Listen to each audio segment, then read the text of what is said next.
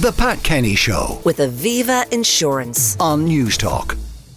Well, now it's time for our Ask the Expert slot, and this morning we're focusing on understanding investments. If you've got uh, questions, please get them to us 087 1400 106, or you can text them uh, to 53106 at a cost of 30 cent. But before we open it up to our listeners' questions to go through uh, tips on making key investments, I'm delighted to be joined by the head of pensions and investments with the Bank of Ireland Investments Market, uh, Bernard Walsh. Bernard, good morning and welcome. Good morning, Pat.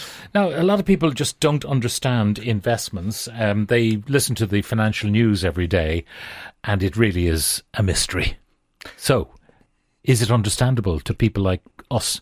Yeah, it's, I, I suppose, really what we, we can sometimes get caught up in the jargon, and uh, there's no uh, other industry that has more three letter abbreviations than ours, I think, and that doesn't help. If we look behind it, it's really all about just getting your money growing for you, trying to make the most of it. See, normally what happens is that you're sold a product by some third party uh, rather than doing it yourself. I mean, how many people have a portfolio of shares that they administer themselves? I suspect rather few. Very few. If, I, mean, I suppose if you compare Ireland to the United States, it's quite common for people to have their own direct holdings in shares and bonds. Irish people tend to adopt the "can you do it for me" approach more so, and. Uh, I, I suppose in terms of financial literacy and our understanding and knowledge of this, we're well behind a lot of other markets and a lot of other countries out there, and uh, that's something we're trying to address. So, um, explain. Well, I, I suppose uh, you know we, we did a, a body of research um, in the early part of this year, and uh, one of the great things is a lot of people are saving.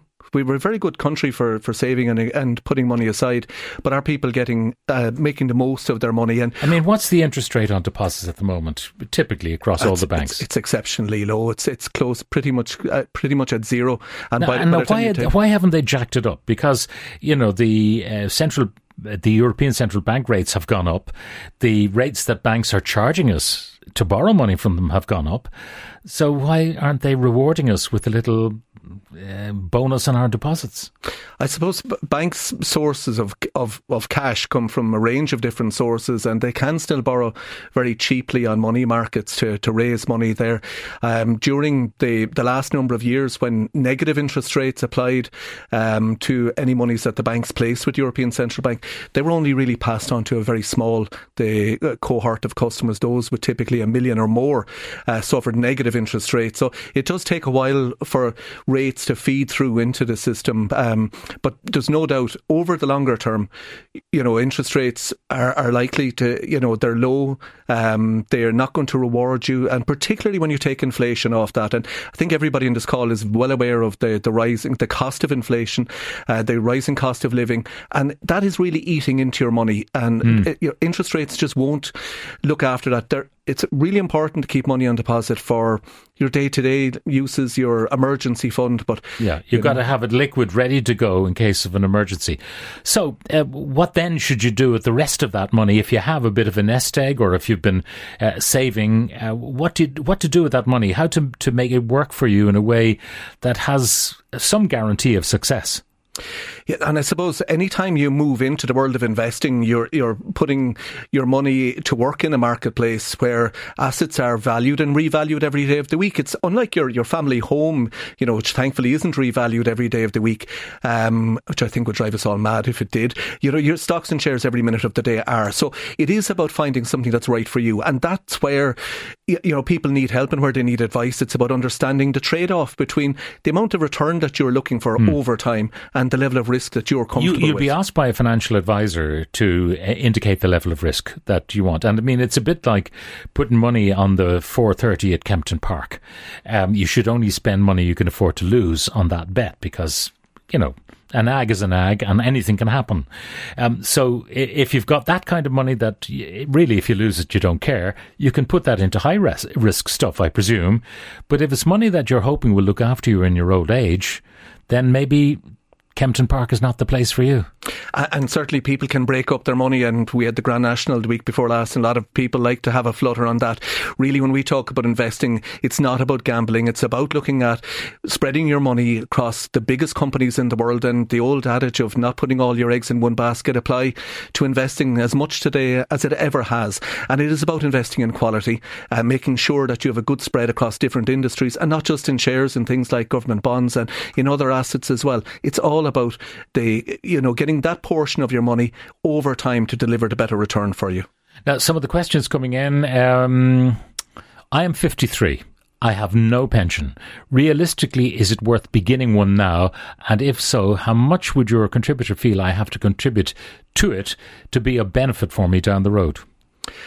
Certainly it's not 53 is by no means too late um, I think you've got 12 years to what was the normal retirement age yeah. a lot of people look at but more, a lot of people. it people could be 70 by the it, time this person gets around to retiring that is that is true um, what I would say to them is it is a very tax efficient way to put some money aside. The tax breaks definitely will help you um, to get your money growing for you and uh, to try. Uh, I would certainly recommend get started on it in terms of what you're trying to achieve from it.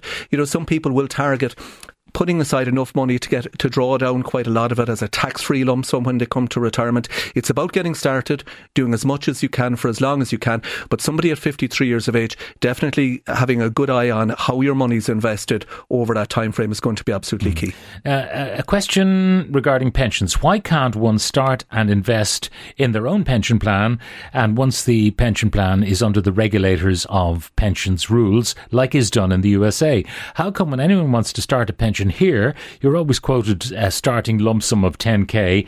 And why not allow someone starting off, say, investing 25 or 50 per month to get their feet wet and use, uh, get used to investing in their pension fund and then increasing it as time goes by? It seems like the powers that be, brackets insurance companies, do not want small investors. They only want the big timers. Well, we have plenty of people that are saving 200 a month uh, going going into pension plans, not 25 euros a month, but certainly um, it, it's much more accessible than uh, I think what the, the listener might might think. And definitely, what, what about those initial charges that some companies uh, levy on people? And like you're you're putting money in, and you know you expect at the end of year one that it'll be a good whack of money, and you find some of it's gone. Well, certainly there are fees that, and it's really important people are aware. Sometimes there are fees going in, and in other, you may also have ongoing annual management fees on it. It's about getting good value for money, about making sure that the fees are commensurate with the level of advice that you're getting, and just how your money is invested. Being the cheapest isn't necessarily the best. It is about getting good value for money. We would always suggest. Okay. Um, when they ha- have your money and they put it in a fund, whoever they may be, um, you'd imagine that they'd make their money from commission. If they really believe in what they're doing, they're making money for you.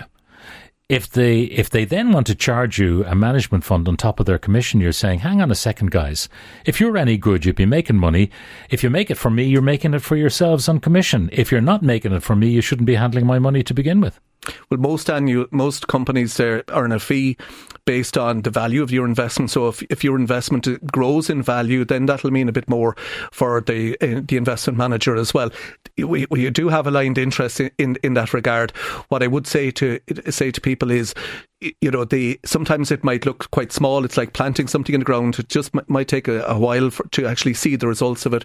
Over time, it, it generally does, and it it is about being patient. Investing is not a short term game. It is about something looking after your very long term needs. So when you gave advice to the fifty three year old, uh, you're thinking, well, the market may go up, the market may go down, but if you choose your moment, you can get out at the right time when the market's up. Yeah, I mean, if you were to take someone at 53 targeting, let's say it's 70, over that time, you're going to have probably three, four, five stock market you know, sell offs, drawdowns, crashes, whatever you want to call them, they're going to happen along the way. That is life. You know, that you will have events that are unpredictable. Look at COVID. It was only a couple of years ago, and that caused a sudden sell off in markets and a strong rebound. But it's about time and allowing time to do what it does, which is deliver decent returns. Uh, I'm an Irish citizen, mid 30s, living and working in Vietnam for the past 10 years. I have no pension, but I have some cash savings. What's my best option to begin saving with the possibility of returning to settle in Ireland in the next 10 years or so? Well, uh, if somebody has got a, a 10 year investment horizon, you know, it usually will allow for some ups and downs along the way. Stock markets will generally deliver the best return over that kind of time frame. On, in terms of the pension system, if they're not paying tax here in Ireland, really, it, I would just look at investing outside of a uh, out of a pension regime and, and make sure you look locally at because what's if they're not paying income tax here, if they're not earning money here, then they don't get the tax break. They don't get the breaks. Yeah, that's right. Yeah. Oh, okay. In relation to pensions, the setting up of a new executive pension got temporarily stopped last year. What has happened since? Are they still in limbo, or can I proceed this year setting up a new executive pension? There are the rules have changed. We we could devote an entire program to that, but the um, the government is trying to simplify the range of options that are available to people out there. The PRSA system, for example, that is was brought in to allow people a more more portable option that has some new features that are allowing particularly people who want to catch up and say and put aside a little bit more to allow them to do a lot more. I would say to that listener, come in and get some advice from us. It's there's the options are, have been enhanced considerably yeah. in the last year or two. This one, uh, the post office offers 16% interest on national solidarity bonds. This is over a period of time. It's not uh, obviously an annual yeah. rate.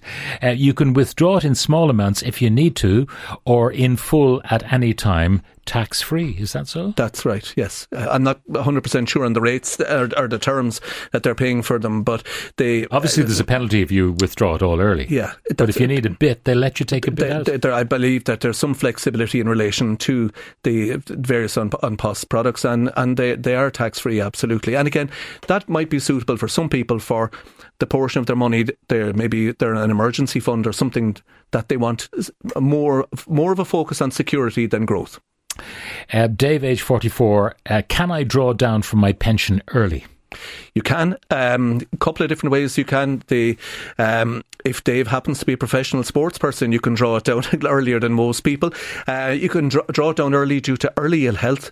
Um, if you leave an employment, you can actually access your pension after the age of 50, but you have to fully leave that employment to do so.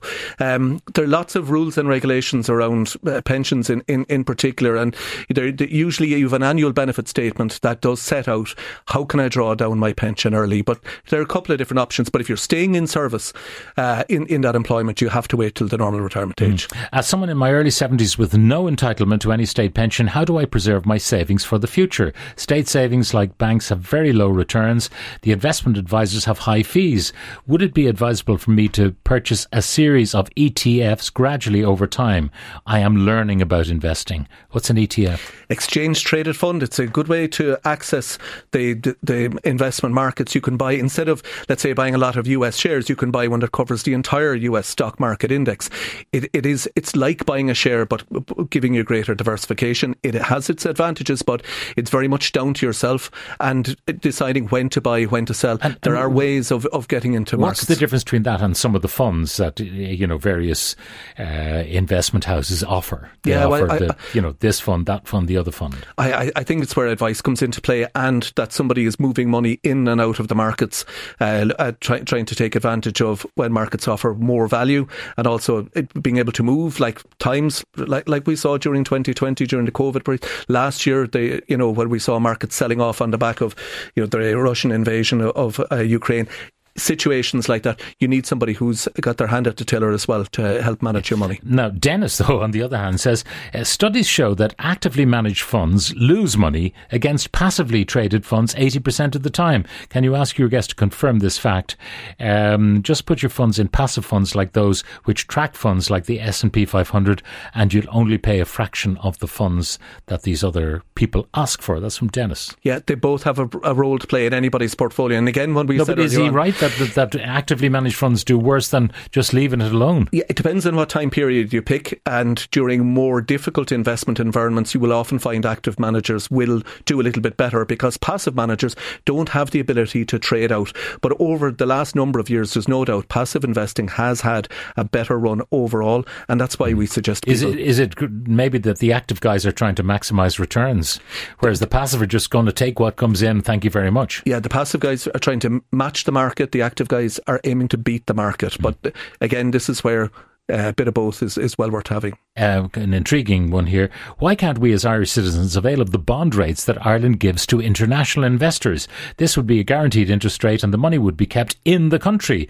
Currently, it's 2.9% for 10 years. Yeah, and if you look at most of the investment funds that uh, certainly we talk to people about, would have an, uh, some allocation to Irish government bonds. So ultimately, you are investing in, in these assets.